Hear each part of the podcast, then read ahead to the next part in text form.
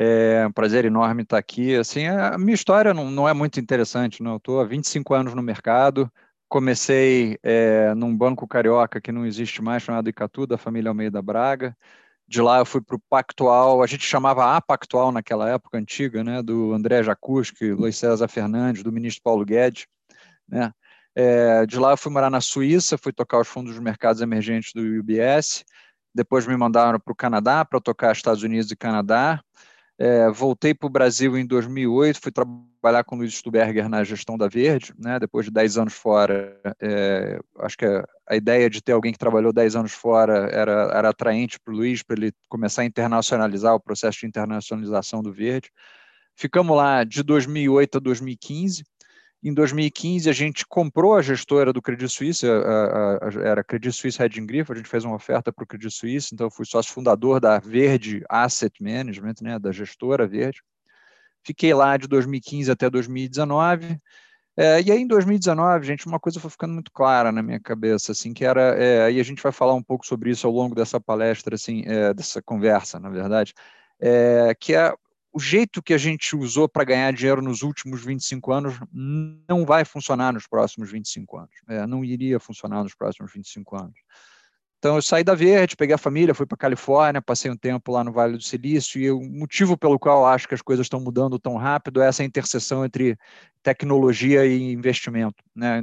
O que, que a tecnologia está causando nos nossos investimentos. É. Então, é, passei um tempo na Califórnia, voltei logo no início da pandemia, é, passei um tempo ajudando alguns amigos a administrar é, o dinheiro da família Hermílio de Moraes, né, e a XP apareceu na minha vida em setembro do ano passado. Assim, para quem passou um tempão estudando tecnologia e investimento, né, quer dizer, poder ver do lado de dentro de como é que funciona esse vértice entre tecnologia e investimento era uma oportunidade boa demais para passar. Então, estou lá desde setembro, né, meu, meu cargo oficial, eu sou o CIO do Private, ou seja, eu sou responsável por toda a área de investimento do Private.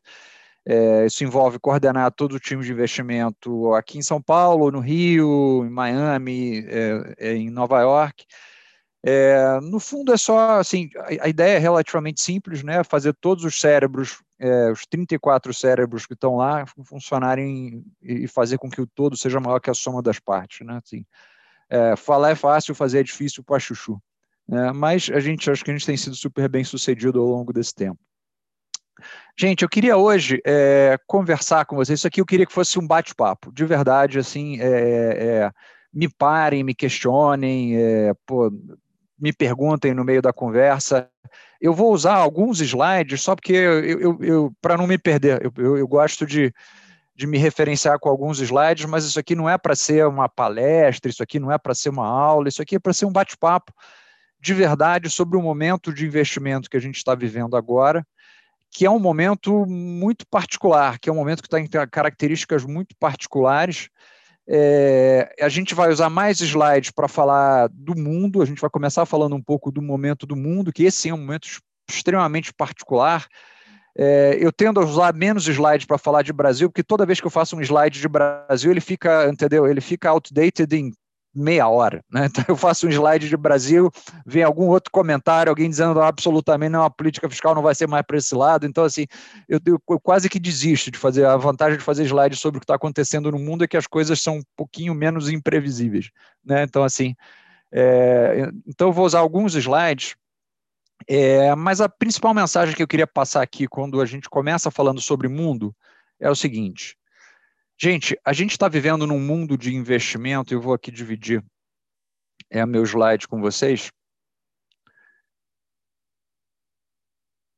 Botar no modo exibição. É, a gente está vivendo um mundo muito particular, um momento que acho que poucas vezes a gente viveu na nossa, na nossa vida. Assim, é, de verdade, qual foi a última vez que a economia norte-americana cresceu 6,5%? Teve um ano, que, chama, que foi 1987.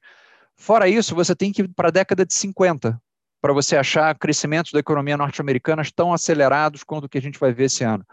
Ah, mas Arthur tem o efeito base, foi vindo do ano passado, que foi uma catástrofe, etc. Verdade, é verdade. mas ainda assim, assim, nenhum de nós nunca experimentou durante a boa parte das nossas vidas profissionais uma economia norte-americana crescendo a 6,5%. Aí você fala assim, então vamos para o outro lado do mundo, né? Assim, é, a gente vai falar um pouquinho, essa aqui é o que a gente vai falar. Vamos para o outro lado do mundo, vamos para a China, né? Economia chinesa tá, cresceu 18,3% no trimestre passado. Ah, mas o objetivo é só 6, Arthur. Tá bom. Então, assim, se você analisar, o crescimento da economia chinesa está rodando acima de 8, né? Então, você pega as duas maiores, dois maiores blocos econômicos do mundo, um está crescendo 6,5, são projeções do Banco Central norte-americano, outro está crescendo 8. Né? Então, assim, é um mundo de crescimento que a gente meio que nunca experimentou, a gente nunca viu nada parecido. Né? É, isso é função de algumas coisas. Quer dizer, e é, a parte importante agora é a seguinte: é, por que, que o mercado teve errado ao, ao fazer suas projeções e a, a avaliar a saída dessa crise? no que, que essa crise é diferente e por que, que a gente está saindo de forma tão acelerada. Tá? É, o mercado tá, teve errado ao avaliar a saída dessa crise, porque o mercado pensou a saída de 2020 exatamente como foi 2008. Para quem viveu 2008, lembra, a gente criou o termo jobless recovery, a recuperação sem, sem emprego, né? Então, assim, a economia não pegava, era devagar, 2009, 2010, o PIB não subia, era um horror, né? E aí todo mundo olhou e falou assim: bom, tá bom, é, foi a recuperação mais lenta dos últimos 50 anos, é assim que as, que as crises agora vão sair, é, é assim que a gente vai sair da crise. Né? As saídas de crise agora vão ser muito lentas. E vão ter três motivos pelos quais as saídas de crise, é, dessa crise, vão ser completamente diferentes da saída de crise de 2008. Tá? É, o primeiro é esse aqui, gente, é política fiscal. Tá? Olha, assim, a gente está fazendo um esforço fiscal que é difícil até de pensar, porque a gente está ficando sem unidade de conta. Antigamente a gente media, é, é, a gente media esforço fiscal em bilhão, hoje a gente mede esforço fiscal em trilhão. Né? Então, em 2008, o que a gente chama de ato do produto, que era o tamanho do buraco no qual a economia caiu, o que, a gente tinha que escalar até chegar de novo ao pleno emprego, era de um trilhão de dólares. E o governo americano fez um programa que até aquela época nunca tinha sido visto, que foi de 700 bi. Né? É, hoje, o hiato do produto também, depois de todos os programas que a gente fez, é de mais ou menos um trilhão de dólares. Qual o tamanho do primeiro pacote do governo Biden? Né? Ele já, já anunciou o segundo. O primeiro pacote é de 1,8 tri de dólares. Então a gente não só tapa o buraco, como a gente já faz um morrinho em cima do buraco. É, é um morrinho, não, um morrão em cima do buraco. Assim, é, a política fiscal é completamente diferente. Resposta de política fiscal. Resposta de política monetária. Em 2008, a gente não sabia o que era afrouxamento quantitativo, políticas diferentes, juros zero era um negócio considerado completamente esquisito, juro negativo nominal era impossível, ninguém nunca tinha visto. E o que a gente fez? A gente pegou o balanço do Fed de 2008, que era de 800 bilhões de dólares, levou para mais ou menos 3 trilhões e meio, 4 trilhões. Quanto tempo levou para fazer isso? Cinco anos e meio, seis anos. Dessa vez, a gente entrou na crise, o Fed pegou o balanço dele de 4 tri, levou o balanço dele para 8 tri. Em quanto tempo? Em seis meses. Então, assim, é o que levou seis anos para ser feito em termos monetários, foi feito em seis meses. E a terceira grande diferença é que 2008 foi uma crise do centro do sistema capitalista, que é o sistema financeiro. Né? A gente pode pensar no sistema financeiro como um encanamento, como os canos através do qual a liquidez circula na, é, é, é numa economia. Então, em 2008, o cano estava entupido, os bancos estavam quebrados, os bancos centrais jogavam liquidez de um lado, saiu uma gotinha para o consumidor do outro lado, saiu uma gotinha para a empresa do outro lado. Hoje em dia, guardadas as devidas proporções, tem um ou outro lugarzinho com problema, mas assim, os sistemas financeiros estão funcionando perfeitamente no mundo inteiro. Então, você joga liquidez de um lado, sai liquidez do outro. Então, assim, quando a gente junta essas três coisas, quer dizer, é, a lição que os governos aprenderam em 2008 foi: olha, numa saída de uma crise, erra para mais, não erra para menos. Né? É, assim, o, que vai, o que vai causar é que a gente tenha uma saída de crise muito mais, muito mais, muito mais acelerada do que a gente teve em 2008. A gente vai ter um PIB crescendo 6,5%. Né? É, quando vocês olham esse dado que está na tela de vocês aí, o Banco Central norte-americano estima que o consumidor norte-americano tenha poupado dos coronavouchers do ano passado alguma coisa entre um trilhão e meio e dois trilhões e meio de dólares Ou seja, estão sobrando 2 trilhões de dólares de excesso de dinheiro nos balanços dos consumidores norte-americanos, que em algum momento vão ser consumidos. Quando é que eles vão ser consumidos? Quando a gente soltar as medidas de circulação, de restrição de circulação de pessoas. Você vai poder consumir serviços, você vai poder consumir bens. Então, é exatamente isso que a gente está observando econom na economia norte-americana agora. Foi exatamente isso que a gente observou na economia chinesa já a partir do, do, do ano passado, né, do, final do ano passado já foi extremamente acelerado para a economia chinesa. Quando você solta as medidas de circulação, as pessoas têm renda, elas voltam imediatamente para o consumo de uma forma muito acelerada. Tá? Então, isso vai fazer com que você tenha alguma coisa como potencial de consumo da ordem de pega essa poupança aí, mais o dinheiro que o Biden ainda vai dar para as pessoas, dá quase 20% do PIB. São, são números assim impensáveis de, de, de, de potencial de consumo ou investimento, caso você queira. Né? Então, assim, a gente vai ter uma saída extremamente acelerada. Aí você fala, tá bom, Arthur, entendi. A gente vai ter uma saída de economia de, de crise acelerada, a economia norte-americana vai crescer 6,5%. Aí eu vou me preocupar na outra ponta, eu vou me preocupar com o processo de subida de juros, que toda economia que cresce 6,5%, um banco central responsável vai lá e vai começar a tirar o chope no meio da festa, né? Porque essa é a, é a, função dos bancos centrais. E aí não vai, gente, aí a gente vai, é, é interessante, porque quando você, você pega a última ata da reunião do Copom americano, eles chamam de FOMC, né? É, a primeira coisa que eu fiz foi ver a previsão de crescimento deles. Eles botaram lá 6,5% de crescimento de PIB para esse ano. Eu falei, bom, a segunda coisa que eu fui procurar, qual era a projeção de taxa de juros deles, porque eles colocam as projeções de taxa de juros lá. Zero até 2023. Você fala assim, uau, peraí. O PIB está crescendo 6,5%, muito acima do que o Fed achava que poderia crescer, e ainda assim ele vai manter o juro zero até 2023. Que conta mágica que o Fed está fazendo? E a conta mágica que o Fed está fazendo, gente, é essa aqui. Se vocês olharem esse gráfico, esse gráfico é o Core PCE, a medida mais comum que o Fed usa para medir inflação nos Estados Unidos. Tá? É, quando ele expurga preço de combustível, tudo que é muito é, é volátil, o, o, centro da inflação, essa é a medida que ele, que ele usa. Né? E essa é a medida que ele usa como objetivo de meta de inflação. Ele tem o um objetivo de 2%. E aí, quando você vai lá e conversa com o Banco Central norte-americano, você fala assim: olha só, é, a gente não, a gente falhou em atingir o nosso objetivo de inflação, só que ao contrário do que a gente está acostumado aqui no Brasil, que quando um Banco Central falha, ele, ele, ele não atinge a meta de inflação por cima, o Banco Central norte-americano considera que ele não está atingindo a meta de inflação por baixo. Ele falou: estou desancorando para baixo as expectativas de inflação. Porque se você fizer a média, ou se você pegar a quantidade de tempo nos últimos cinco anos que a inflação passou sequer perto da média, você vai ver que ela passou menos de 10% do tempo perto da média, e que ela, e, e, ela passou 90% do tempo, e a média disso aí, dessa inflação toda acumulada anualmente, é de quase 1,5%. Ou seja, ele deixou meio por cento durante cinco anos. Então, o que, que o Banco Central norte-americano fez para poder remediar isso? Ele falou: poxa, eu vou ter que mudar minha forma de operar. Se a minha forma de operar era, eu chego em 2%, eu começo a subir os juros, né? Por quê? Porque o meu objetivo de inflação é 2%. Só que aí ele se tocou que toda vez que ele chegasse a 2%, ele subisse os juros, a inflação na média ia sempre ficar abaixo de 2%. Então ele falou, não, eu vou mudar a minha forma de operar. Ele passou os últimos três anos criando um novo arcabouço intelectual que chama Average Inflation Target. Quer dizer, na média, a minha inflação vai estar em 2%. E olhando para esse gráfico, gente, cuja média é 1,5%, né, 1,50 e alguma coisinha por cento, para a inflação norte-americana ficar em 2 na média, ela vai ter que ficar acima de 2 por algum tempo. Por isso que o Banco Central consegue chegar para você e dizer, olha, vou crescer 6,5 e ainda assim eu não preciso subir juros. Por quê? Porque eu preciso deixar a inflação ficar acima de 2.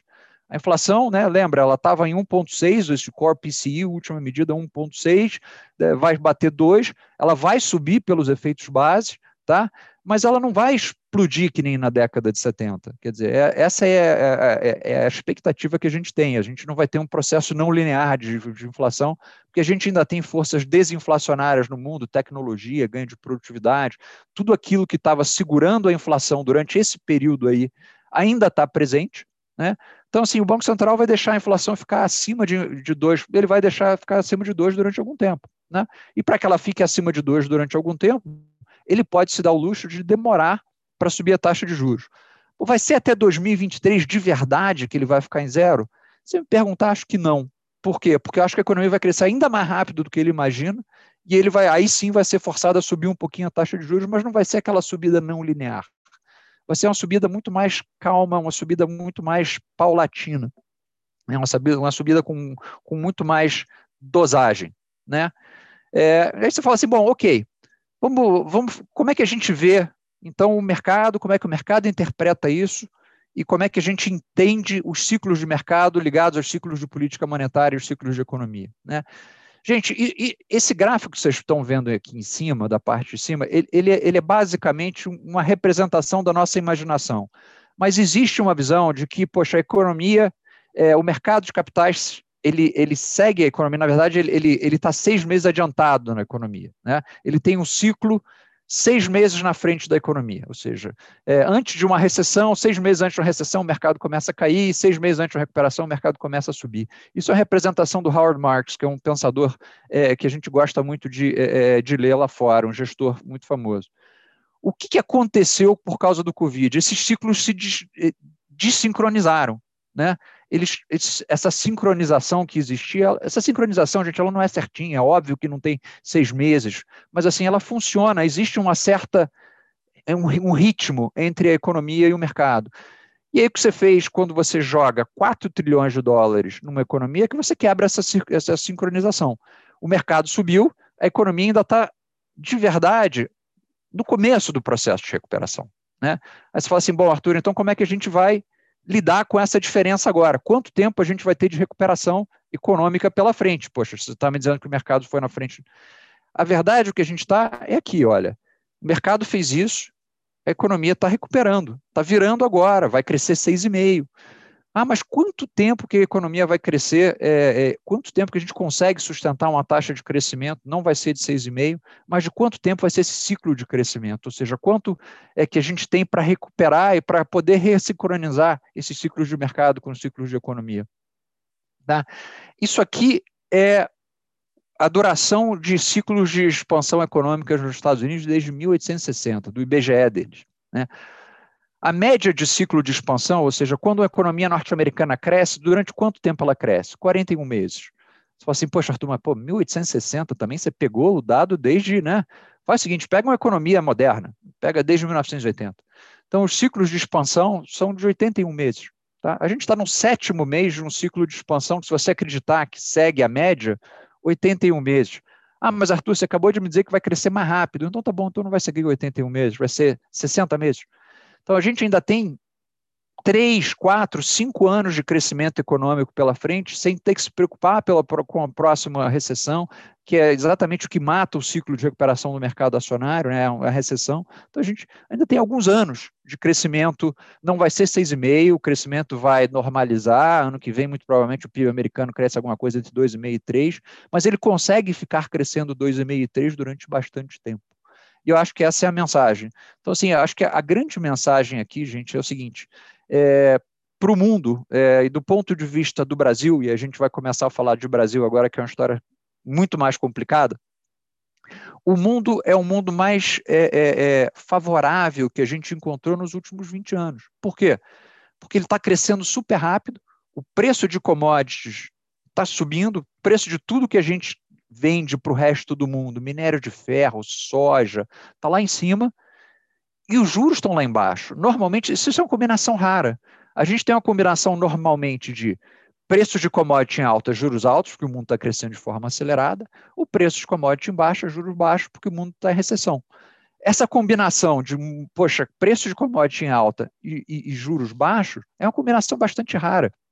É uma combinação que a gente não vê sempre e que está sendo extremamente favorável para a economia brasileira. A gente só consegue entender a precificação do Bovespa, o que está acontecendo com o Bovespa, o que está acontecendo com a série de variáveis no Brasil, dentro desse conceito. A gente fez um monte de besteiras macroeconômicas nos últimos 12 meses, e ainda assim, vamos, tudo bem, o câmbio depreciou um monte, a curva de juros empinou, etc., mas a gente não explodiu. Né? A gente ainda não explodiu. Por quê? Porque o mundo é um lugar extremamente favorável para a gente. Tá? É, vou, vou parar de, de, dividir, de dividir imagem e agora vamos conversar um pouquinho sobre Brasil, que é uma conversa mais difícil, mais complicada, e eu vou levar, eu vou precisar de levar vocês em três momentos de tempo no Brasil, é, para poder é, mais ou menos colocar de onde a gente veio para onde a gente está. É, para onde a gente vai já é um exercício de futurologia que é difícil, entendeu? Mas vamos, vamos tentar chegar lá. É, se eu tivesse tendo essa conversa com vocês há quatro meses atrás, eu ia falar para vocês, gente, tem quatro coisas que importam no Brasil: o fiscal, o fiscal, o fiscal e as reformas estruturais. Aí você fala assim, poxa, mas por que essa fixação toda com o fiscal, Arthur? Porque essa crise ela tem uma característica diferente de outras crises pelas quais a economia brasileira passou. Lembra, quase toda a crise que nós vivemos nas nossas vidas profissionais era assim: você tinha um choque, ou era doméstico, político ou externo, o câmbio depreciava, a inflação subia e o Banco Central tinha que subir os juros para combater a alta de inflação e tornava a crise uma crise pior. Dessa vez você teve uma depreciação cambial expressiva. Vamos discutir a natureza da inflação brasileira, que ela existiu, ela está lá, mas sim. E o Banco Central foi capaz de cortar a taxa de juros. Tá? E ele só foi capaz de cortar a taxa de juros porque a expectativa de inflação, os agentes econômicos acham que o Banco Central tem credibilidade. E se você só consegue acreditar que o Banco Central tem credibilidade, se você consegue acreditar que ele não vai ter que imprimir um monte de papelzinho colorido para pagar pelas contas que o governo não consegue honrar. Ou seja, se a gente não tiver uma estrutura fiscal relativamente estável, a gente vai, a gente vai ter que imprimir, voltar à década de 80, que é imprimir papelzinho colorido, e aí logo a história que a gente tem eh, de custo de capital estável, de um aprofundamento financeiro pelo qual a economia brasileira está passando, isso tudo vai por água abaixo. Então, assim, o fiscal era a preocupação número um de uma economia que tem dívida PIB de 90%, um déficit primário alto e um orçamento super engessado. Então, você tinha que ficar olhando fiscal, fiscal, fiscal, e as reformas estruturais para poder, entendeu, melhorar o ambiente de negócios no Brasil e tornar é, é, é, nosso PIB potencial um PIB potencial um pouco mais alto do que ele é, que hoje em dia ele é bastante baixo. Tá? Então a gente olhava para isso e ficava analisando fiscal, orçamento, proposta de, de, lei orçamentária, aquela coisa toda chata que a gente tinha que fazer, né? o, como é que o, o, interplay entre o político e, e, e, a economia funcionava, entendeu? Pô, quem, quem que está apoiando o Paulo Guedes, quem que está tentando minar o ministro Paulo Guedes, qual é o comprometimento do governo com as reformas estruturais, esse tipo de coisa. Né? Aí se eu tivesse tendo essa conversa há dois meses atrás com vocês, entrou uma preocupação que passa por cima de tudo disparado, que é a volta da pandemia. Aí você fala assim, poxa, Arthur, mas é, vocês lá na XPA, vocês não estudaram muito é, é, é, processos é, pandêmicos, pô, vocês não estudaram para chuchu a gripe espanhola de 1918, vocês não estudaram H1N1, gripe suína, vocês não sabiam que todos os processos de, de, de, é, de gripe, ou de, vamos chamar assim, de pandemia que a gente viveu, eles têm esse repique, essa característica de um choque secundário, ou seja, de uma segunda onda, no nosso caso nem é uma segunda onda, a gente passou por um platô, depois veio uma outra onda, é, a gente sabia, é, mas aí a gente é, fez duas hipóteses, uma das quais estava correta e a outra que se provou completamente equivocada. Qual a hipótese que estava correta? Olha, para bem ou para mal, a gente tem um sistema único de saúde nacional que cobre, nos anos de vacinação de, de, de campanha de, de, de poliomielite, por exemplo, contra polio, uma população de 220 milhões de habitantes. Então, a gente consegue vacinar o Brasil, entendeu, do Oiapoque ao Chuí. O SUS tem 38 mil postos de saúde. Para a gente que está fazendo conta de quantas vacinas estão sendo dadas todo dia, né, assim, se cada posto de saúde vacinasse entre 40 e 50 pessoas, a gente estaria vacinando acima de um milhão e meio de pessoas dia. Né? Então, assim, a gente tem a infraestrutura logística, bem ou mal, para poder distribuir uma quantidade grande de vacinas todo dia. Tá? É, qual foi a hipótese que se mostrou completamente falha? É que a gente colocaria em cima dessa infraestrutura logística um acesso às vacinas que seria, se não seria o melhor do mundo, seria do meio. A gente não vai ter um acesso à vacina que nem os Estados Unidos têm, não vai ter um acesso à vacina que nem a Inglaterra tem, mas a gente também não vai ficar no final da fila. Né? E essa hipótese se provou completamente equivocada. A gente tornou é, é a vacina um cavalo de batalha entre, entendeu, duas vacinas, basicamente, né? Era a Coronavac ou AstraZeneca Oxford, né? Assim, É, gente, vacina é que nem gestão de portfólio, tem que diversificar risco. A gente tinha que ter comprado todas as vacinas que saíram na hora que elas saíram. A primeira foi a Pfizer, depois foi a Moderna, aí veio a Coronavac, aí veio a AstraZeneca, tem Sputnik, que a Anvisa até recusou, pelo não sei se é problema de documentação, etc. Agora tem a Johnson Johnson Janssen. A gente tinha que ter comprado tudo. Então, assim, é... e aí a gente errou fragorosamente. A gente transformou o acesso à vacina num cavalo de batalha, né, num argumento político. Tá? Ah, isso aí ninguém, ninguém disse, não. É, eu vi o contrato, tá? A Pfizer fez 6 mil testes no Brasil. A, a gente foi, entendeu, um, uma das áreas de teste da Pfizer, né? E quando você é cobaia, tá lá no contrato. Olha, se você for um país cobaia, se eu utilizar a sua população como cobaia, eu tenho que te dar acesso preferencial à vacina. A Pfizer deveria ter, ela ofereceu para a gente no final do ano passado 70 milhões de doses de vacina, tá? É, e aí o Ministério da Saúde, isso aí está sendo discutido nos jornais, vai ser um, entendeu? A CPI vai discutir isso, etc. O Ministério da Saúde falou: não, ótimo, maravilha. Se você atrasar com a vacina, eu te dou uma multa. Se você tiver efeito colateral na vacina, não sei o quê. Dos 93 países que fizeram um contrato, para o qual a Pfizer ofereceu o contrato, três países não assinaram: o Brasil, a Venezuela e a Argentina.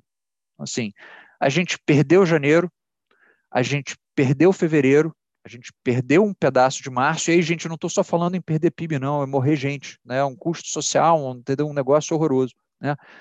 E agora, a boa notícia é que a gente está começando a correr atrás do prejuízo, a gente tem uma tecnologia nacional para fazer agora as Coronavacs, é, ou é, é, é, AstraZeneca, né? Assim, a gente tem é, Fiocruz e tem Butantan, a capacidade nominal desses dois dá para a gente fazer alguma coisa entre um milhão e meio e dois milhões de vacina, mas a gente precisa de um negócio que chama IFA, que é ingrediente farmacológico ativo. Né?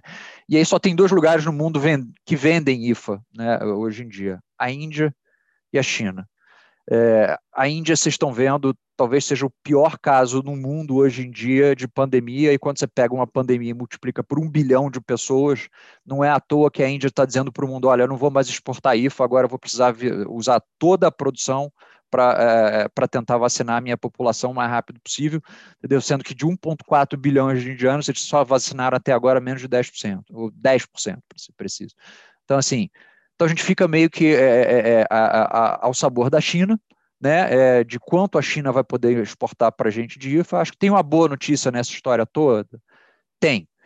Entre vacinas que já estão aqui, a vacina, e índices e IFAs que já foram importados, etc., qual é a quantidade de doses de vacinas que estão disponíveis para a gente até o final de maio? Mais ou menos 100 milhões de doses. Né? A gente, quando você pega aí o que a gente já importou de vacina, o que a gente tem de IFA, quanto que a Fiocruz está fazendo, que é em torno de 900 mil vacinas dia. Tá? Então, assim, você olha para esse, esse, tipo de coisa e fala assim, bom, faz a conta, é, a gente consegue seguir num ritmo de vacinação de um milhão e pouquinho, se der, entendeu? Até junho.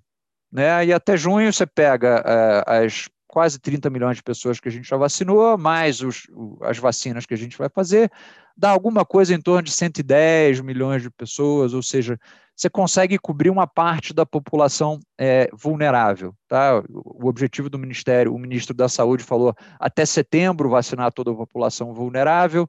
É, então, ok, até junho, julho, a gente já, já cobre uma parte razoável da população vulnerável. Por que, que a população vulnerável é importante? A população vulnerável é que lota o CTI, a população vulnerável é que sobrecarrega o sistema de saúde e que força os políticos a fecharem as economias.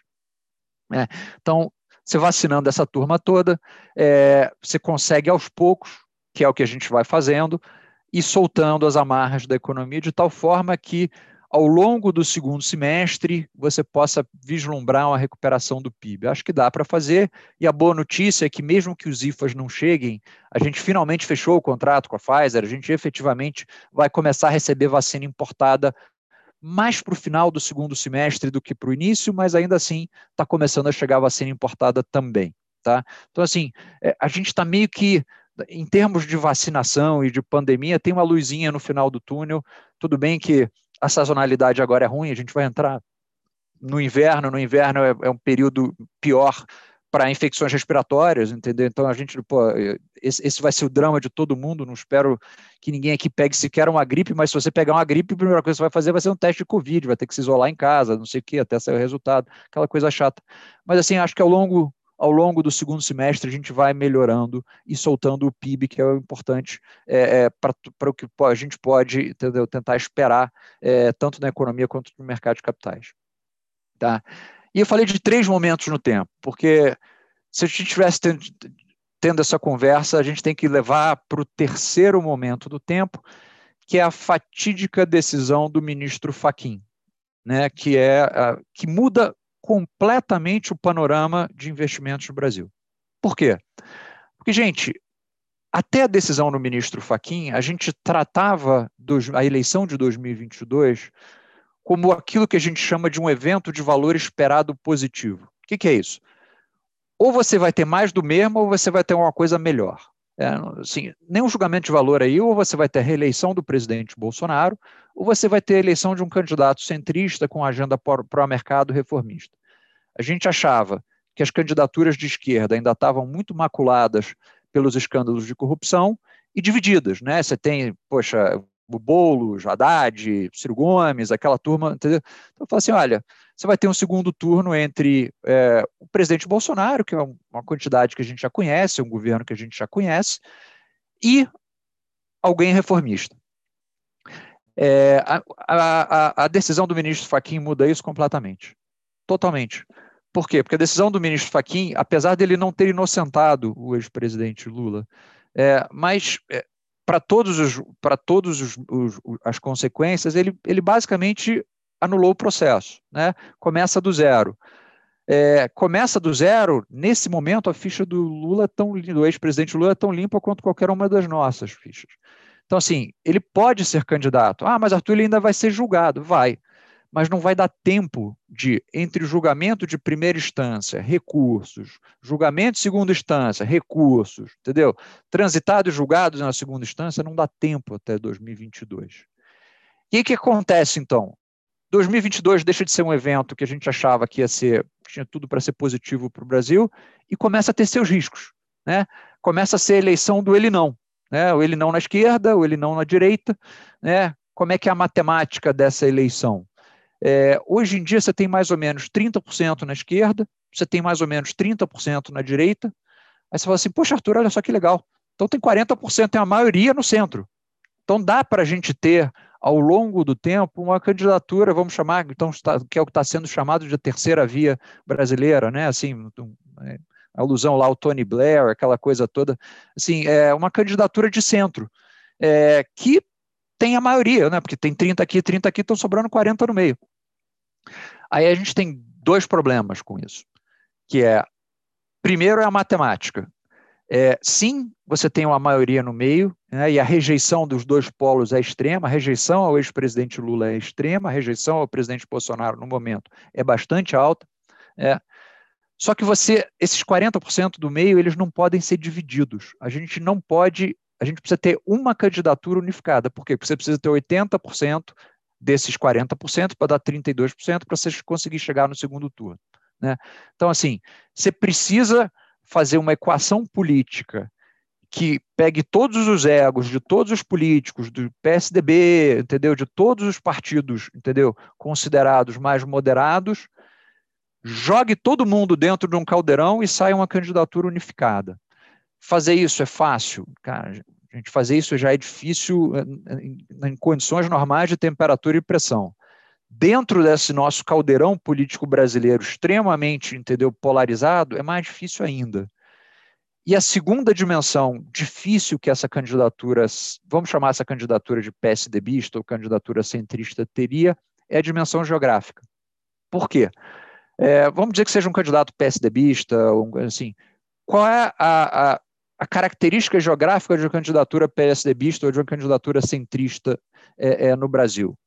Você leva São Paulo, né, você perde o Rio, você tem a votação expressiva no Sul e você perde o Nordeste goleada.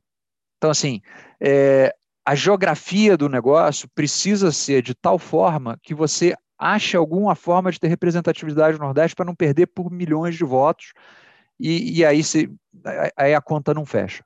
Né? Então, assim, tem um, algum candidato que tenha representatividade e reconhecimento no Nordeste hoje? Tem, chama-se Luciano Huck. Quando você vê as pesquisas de é, é, quando você vê as pesquisas que a gente já está fazendo, é, é, você fala, eu, eu, posso falar com todo, sem nenhum preconceito, porque eu tenho esse sotaque esquisito, mas eu sou cearense, tá? Assim, você vai para Fortaleza e fala Eduardo Leite, que está fazendo um ótimo governo no Rio Grande do Sul, 90% da população não vai saber quem ele é. Então, assim, você precisa, quando você faz as pesquisas de recall, o único nome que acende no Nordeste, bom, tem o Tasso, né, que agora, teoricamente, é o candidataço, né, assim, bom, pelo menos criativa está sendo, tá sendo é, o pessoal que está é, auxiliando é, o senador Tasso Gereissati. Mas, assim, o Tasso é conhecido no Fortaleza e o Luciano Huck. Assim, são, você precisa resolver essa equação e não é uma equação fácil de resolver, gente, de verdade.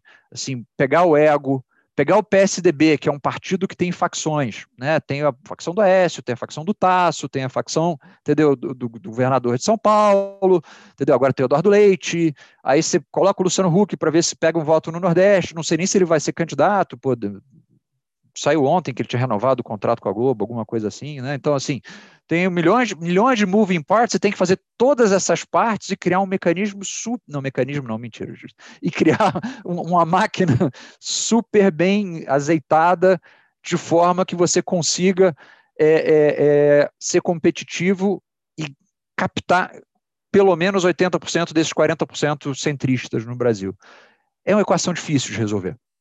Né? Então, assim, é, de verdade, eu acho que a gente tem que começar agora a olhar é, o que, vai acontecer com a eleição de, de 2022, como é que as peças do tabuleiro vão começar a, a, a, a se movimentar e perguntar o seguinte: ok, é, ele não da esquerda, ele não da direita, quais as características desse ele não? Né? Então, assim, o presidente Lula, poxa, mas o ex-presidente Lula já foi presidente, ele fez, ah, assim, um governo, a gente sabe qual é a cara do governo do ex-presidente Lula, mais ou menos, mais ou menos. Primeiro, eu acho que o ex-presidente Lula, que está saindo agora de todo esse processo, é, é, um, é, é, uma candidatura mais à esquerda, né? Vocês já ouviram o discurso dele lá no sindicato? Olha, Banco Central independente nem pensar, privatização vocês nunca ouviram falar no meu governo.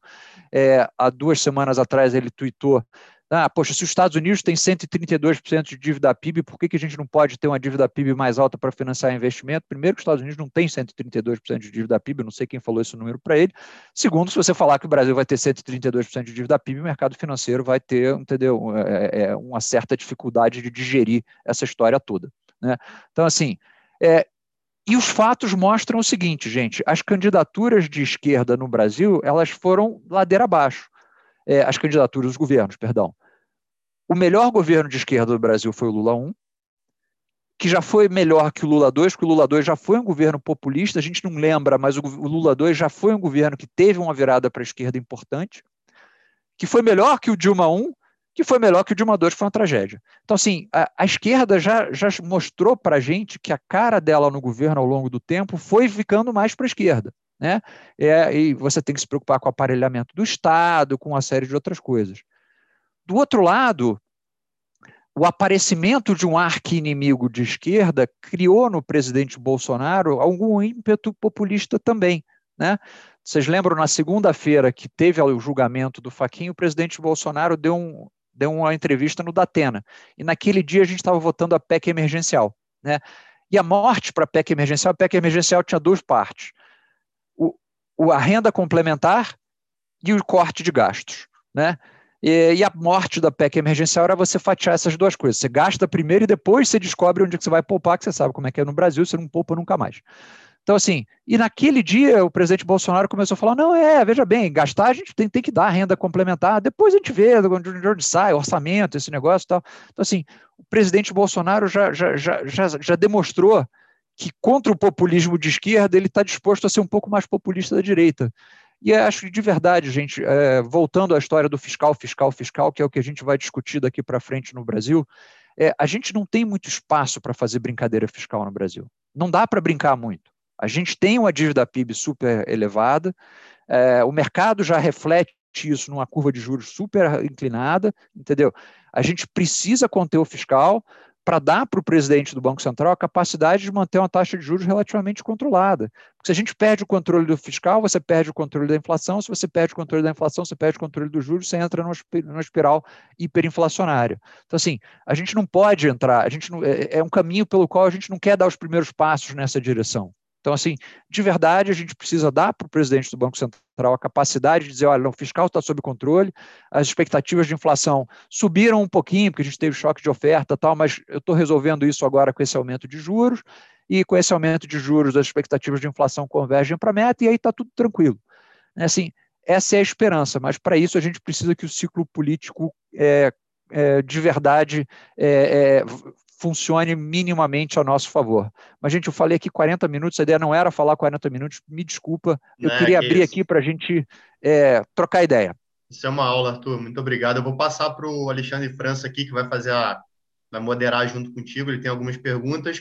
Pessoal, é, fiquem à vontade, 50 pessoas na live agora conectadas, fiquem à vontade para perguntar também. Arthur, primeiramente, obrigado. Obrigado pela aula, obrigado pelo seu tempo. Também queria agradecer a todos que estão presentes agora. Arthur, eu vou voltar um pouquinho assim. Eu queria perguntar um pouco de internacional, mas agora você está falando de política, né? É, acho que realmente o problema é fiscal. Você falou três vezes fiscal, fiscal, fiscal, né? Você acredita assim, né? Agora você está falando de novo em pandemia. Se a gente volta, se a gente resolve um pouco desse ambiente né, político, isso se polarizou, né? Esse acho que é o grande problema. Você acredita que se a gente tem um ambiente um pouco melhor, se a gente cria um, novo bloco de centro, você acha que esse ambiente melhora e a gente consegue deslanchar? Porque assim, o mundo está crescendo, né? Você tem uma liquidez enorme, né? Você está vendo os Estados Unidos crescendo 6 mil por cento, o mercado já se adiantou, a economia está indo. Aqui você não acha que a gente consegue surfar essa onda? Acho que essa é a grande questão, né? Claro, resolvendo o fiscal. Se você tem um político bom, um ambiente melhor, você resolve, o Banco Central independente começa a atuar no juros, você não acha que aqui a gente consegue deslanchar? Lógico, com vacina e tudo mais junto, que eu acho que isso é o grande problema de agora, né? Ótima pergunta, Alexandre. Eu, eu acho assim, é, bom, tudo bem, esse ano o PIB vai crescer 3, 3, 3,5, 3,2, mas é carrego estatístico. Assim, não é, não é nada. né? Isso, exatamente. É, isso é só carrego estatístico, não é, não é nem crescer mais de crescimento, é até sujeira. Então, assim, de verdade, aí infelizmente, Alexandre, eu vou, eu vou lembrar do ex-ministro Roberto Campos, do avô do, pres, do, presidente do Banco Central, que é o Brasil não perde uma oportunidade de perder uma oportunidade. É, de verdade, é, a gente fez uma conta simples lá na XP. É, a quantidade de dinheiro no mundo hoje em dia que está aplicada ou a juro zero ou a juro nominal negativo, tá? São 17 trilhões de dólares. Para você pegar meio por cento de 17 trilhões de dólares, atrair para aqui para o Brasil e colocar em projetos de infraestrutura, de saneamento, de energia renovável e começar um ciclo de investimento não custa nada, cara, o dinheiro está zero. É. As, as, pessoas estão pagando para emprestar dinheiro para o governo alemão. Se você dá para eles um projeto de retorno de 7% aqui no Brasil, o cara dá graças a Deus, pô, toma aqui meu dinheiro. Agora, por que, que isso não está acontecendo? Porque a gente não consegue lidar com a incerteza política fiscal. Né? Você chega para os grandes fundos de infraestrutura australianos, para os fundos soberanos norueguês, etc. Primeiro que a retórica brasileira em relação ao mundo foi uma retórica que agora até mudou o chanceler, tal, mas era uma, sempre uma retórica que tinha ficado uma retórica mais agressiva. Né? Ó, oh, não enche no saco, na Amazônia nossa, quando acabar a saliva tem bala. A gente sempre usava, a gente sempre usava umas retóricas muito agressivas e o mundo não entende que isso é, assim, é, é, é uma forma, digamos assim, caricata. É, a, os investidores estrangeiros, a gente fala todo dia com os investidores estrangeiros lá na XP, eles, eles, eles entendem aquilo como verdade, entendeu? De verdade, durante muito tempo você tinha um triunvirato no mundo, que era o novo eixo, o novo eixo do mal no mundo era o Viktor Orban na, na Hungria, era é, é, o Erdogan na Turquia e o Bolsonaro. Você saía no Financial Times, era assim, era o trio do mal, era assim, o, os ditadores sanguinolentos no mundo. Eu não acho que o presidente Bolsonaro seja isso. Mas a retórica dele Sim. não negava isso. Né? Então, assim, era muito difícil você chegar para o gringo e falar, não, cara, calma. Isso aí é tudo entendeu? Uma nova forma de fazer política, uma nova forma de se comunicar. Ele está falando direto com a base, ele não quer falar para o Financial Times. Esses tweets todos que estão saindo aí, que parecem tweets exóticos, são uma forma dele se comunicar com a base dele, etc. Calma, calma, calma, não é verdade. O gringo, né? é, o gringo olhava e falava, putz, cara, não, tá aí, tá na capa do Financial Times, enquanto quando acabar a saliva tem bala. O cara tá ameaçando dar tiro se a gente chegar na Amazônia, como assim e tal. É, e isso faz com que toda essa ideia da gente se integrar na cadeia global e ser puxado pelo crescimento mundial fique um pouco mais fraca. Né? Porque, ok, a gente vai continuar exportando minério de ferro, a gente vai continuar exportando soja, entendeu? É, vocês, não sei se vocês viram, o ministro Paulo Guedes, hoje eu não tenho nada contra o ministro Paulo Guedes, trabalhei com ele, ele é gênio e tal, mas a declaração dele sobre a China hoje foi um negócio surreal. A gente está pedindo, pelo amor de Deus, para os caras mandarem para a gente o IFA para fazer vacina, e o cara fala assim: ah, não, só o cara criou a, a, o vírus, como manda uma vacina ruim. Gente, assim. É. É assim, é poeta, às vezes, né? Eu também acho. Exatamente, como diria o americano, silence is golden, né? Para o tempo, assim. Eu, eu tenho a teoria que é o seguinte: se a gente, de novo, isso aqui não é um statement político, gente, mas se a gente desligasse o Twitter do governo durante um 30 dias, o mercado subia 20%. Assim, cara, só, só não ter esse, ter essa quantidade de ruído que a gente tem que lidar todo dia, entendeu? Então, assim, é, uhum. mas desculpa, respondendo a tua pergunta, Alexandre, eu acho que a gente vai a, gente vai se encaixar de forma fraca no crescimento global. A gente devia uhum. se encaixar de forma forte iniciar um ciclo de investimento em infraestrutura, investir em estrada, em porto, entendeu? Em ferrovia, em saneamento. Isso tudo desloca a produtividade, o PIB potencial sobe, o PIB potencial sobe, você gera mais demanda agregada, e, cara, entra naquele círculo virtuoso. A gente vai entrar nisso? É, não tenho certeza. Tá.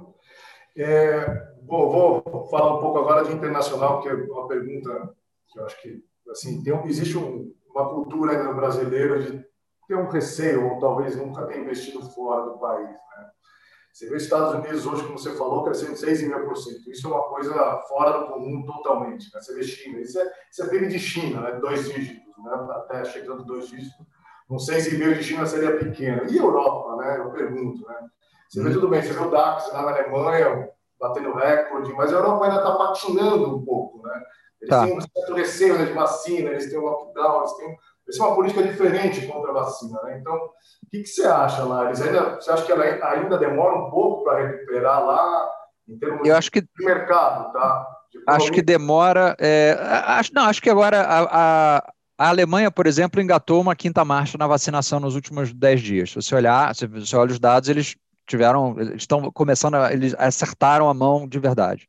Então, assim, acho que a Europa é, vai abrir, vai reabrir, então é, todo o processo de reabertura europeu, acho que ele se acelera a partir de agora. Não sei se vocês viram, a Itália está começando a considerar já abrir para turismo, Portugal, mesma coisa. Então, assim, é, tudo bem, vai ter aquela coisa do passaporte da vacina, milhões de coisas, milhões de coisas, mas a gente já está começando a ver o processo de reabertura.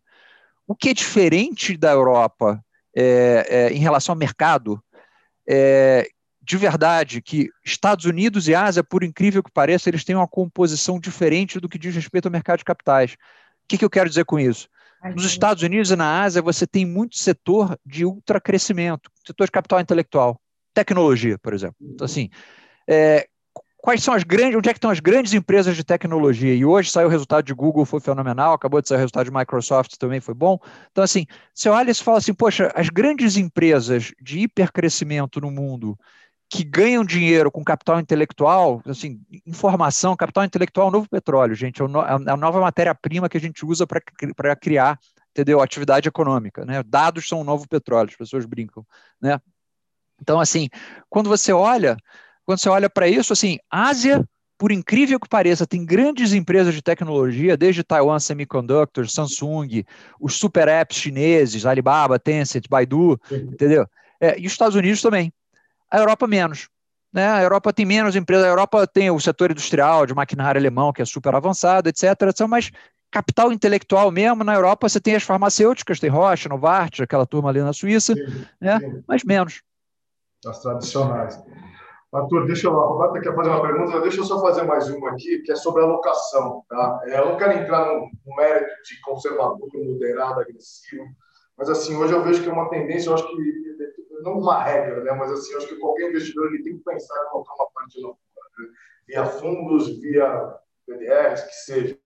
Ele tem que pensar em descolar do Brasil e sair daquele nosso tripézinho daqui, vai, que é os juros, o câmbio e uma bolsa daqui que não representa nada, né? Para te falar a verdade. Ou Isso. o cara é um ótimo trader para acertar uma stop picking, para acertar uma tendência, momento de comprar, né? Porque se você for pensar nos 120 mil que está hoje, que é o que fechou a bolsa no final do ano, para o 130, que é o que dizem a maioria dos analistas, 135, o upside é pequeno, do risco que você corre, né? Você consideraria o quê de portfólio? Vai, vamos pensar de 15% a uns 30%, mais ou menos, é, da, da, mais para 30 do que para 15, é, assim, de verdade. Não, não, tá sério. E aí, gente, não, não tem nada a ver com, poxa, o Brasil é bom, o Brasil é ruim. Tem a ver exatamente com o que eu falei. O que, que falta no Brasil, o que falta nos portfólios dos brasileiros, independente de você, você pode discordar de tudo que eu falei de risco político, etc. Sim. O que, que falta? Faltam as grandes empresas de capital intelectual. Faltam as empresas que você olha e fala assim: esse cara aqui vai crescer durante os próximos 20 anos. Os growth, né? É, e, e, growth no capital intelectual, que é uma parte assim, por quê? Porque ele é um growth super defensável, né? Ele é um growth que você não consegue tirar do cara, porque capital intelectual, né? Assim, então, quando você olha para isso, né? Você vê que você tem, por exemplo, o setor de saúde, também é um setor super subrepresentado. Tem uma coisa que tem, a gente tem certeza é demografia. A população mundial vai envelhecer. Quando você envelhece, você gasta mais com medicina e medicina personalizada gasta mais ainda. Entendeu? Então, assim, a quantidade de dados que a gente produz no mundo dobra a cada 24 meses, entendeu? Poxa, o objetivo da Google é organizar todos os dados no mundo. Então, assim, pô, a demanda do cara vai dobrar, entendeu? A cada dois anos. Entendeu? Então, assim, é, a Google vai ser muito maior daqui, já, já, esquece os próximos seis meses, daqui a dez anos a Google vai ser muito maior, o setor de tecnologia, porque o setor de tecnologia tem um risco regulatório também, mas assim, é, a Google vai ser muito maior daqui a, o setor de tecnologia vai ser muito maior daqui a dez anos, o setor de tecnologia vai ser ordens de grandeza maior do que ele é hoje, sim, muito maior, muito maior. Ele não vai ser duas vezes, quatro vezes, ele vai ser dez vezes maior do que ele é hoje. Né? Tá certo. Rô, fica à vontade. Ah, oi, Arthur, boa noite. É, no início, quando você estava se apresentando, você disse que um dos motivos de você procurar outros, outros caminhos é que a gente não vai ganhar dinheiro como ganhava há 35 anos atrás. Com relação a isso e essa tendência das, das tecnologias, das empresas tech, como é que você enxerga as novas tendências? É, essa SG, criptomoedas, são coisas assim, são umas teses um pouco mais difíceis da gente conseguir falar aqui com o cliente, isso, é, isso deve compor o portfólio dos clientes? Como é que você enxerga isso? Com ressalva? Então, então vamos lá. É, vamos separar duas coisas. ESG e criptomoedas, que são, são, são dois temas acho que, acho que eu, eu penso de forma muito diferente. Gente, ESG é absolutamente uma tendência inegável, entendeu? Já, esse trem já saiu da estação. Assim, o mundo vai entrar numa tendência sustentável. Até porque deixar de ser não sustentável, por definição, não funciona. Né? Então, assim, a gente vai entrar numa tendência sustentável. É, a gente tem lá na XP uma preocupação muito grande, porque ESG pode ser feito de uma forma mal feita, e quando ele é feito de uma forma mal feita, ele vai destruir valor para o seu portfólio.